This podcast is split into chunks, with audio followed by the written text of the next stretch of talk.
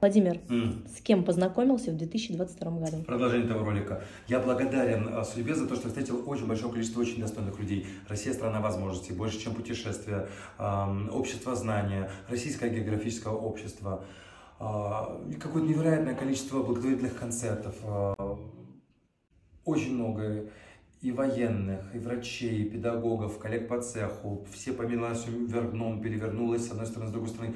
Такое время очищения, особенно в нашей профессии. Сразу понятно, кто есть кто. Сразу понятно, с кем я никогда не сяду на один гектар. Никогда. А, Руки не подам. Могу кивнуть, но руки не подам.